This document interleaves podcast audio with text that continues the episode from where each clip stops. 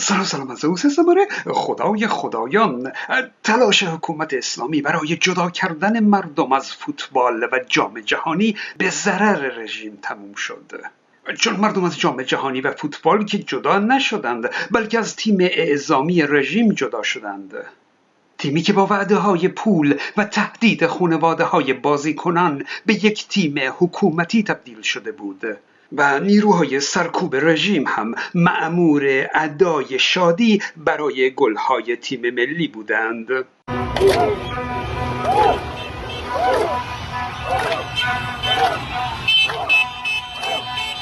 مردم از این تیم جدا شدند ولی جانب تیم مقابل ایران رو گرفتند جانب تیم فوتبال امریکا رو گرفتند و حالا مردم در غرق جشن پیروزی هستند.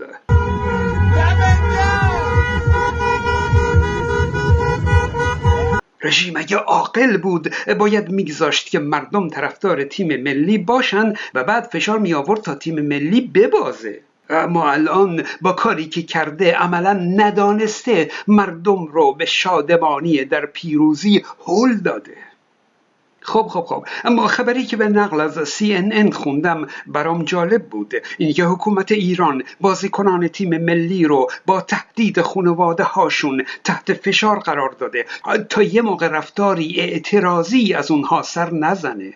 اینکه سپاه در جلسه ای با بازیکنان تیم ملی اونها رو تهدید کرده که اگه سرود ملی رو نخونند یا اقدامی اعتراضی علیه حکومت انجام بدن خونواده هاشون با زندان و شکنجه مواجه خواهند شد.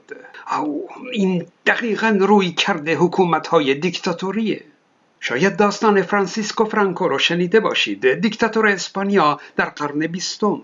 او به شدت طرفدار تیم فوتبال باشگاه رئال مادرید اسپانیا بود.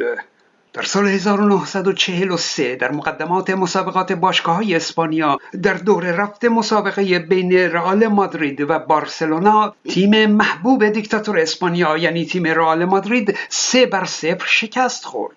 او فرانکو از این نتیجه راضی نبود.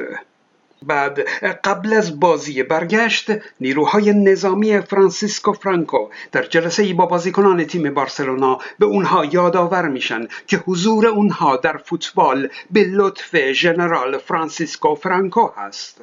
و میگن که شما باید شادی ژنرال محبوب رو در نظر بگیرید. یعنی خلاصه تیم بارسلونا رو تهدید کردند که اگه این بار به تیم رئال مادرید نبازند خونواده هاشون با زندان و شکنجه مواجه خواهند شد.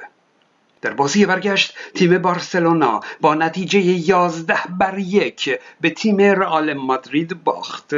و حالا دیگه اون یک گل رو هم احتمالا از دستشون در رفته. و خلاصه با این نتیجه ژنرال فرانکو هم شاد شد. به به. بعد از سقوط رژیم دیکتاتور اسپانیا رئال مادرید این نتیجه پیروزی بی ارزش رو از سابقه تیم خودش حذف کرده. خب در ایران با تهدید بازیکنان تیم ملی دل رهبر درمانده رو به پیروزی امیدوار کردند. اما دیگه نمی‌تونستند که خانواده های بازیکنان تیم امریکا رو هم تهدید کنند که شکست تیم حکومتی ملاها. از تیم امریکا موجب شادی مردم به سطوح آمده و افسردگی رهبر تشنه قدرت شد. و این دسیسه رژیم هم به ضرر خودش تموم شد. به امید پیروزی انقلاب نوین ایران بدرود دوستان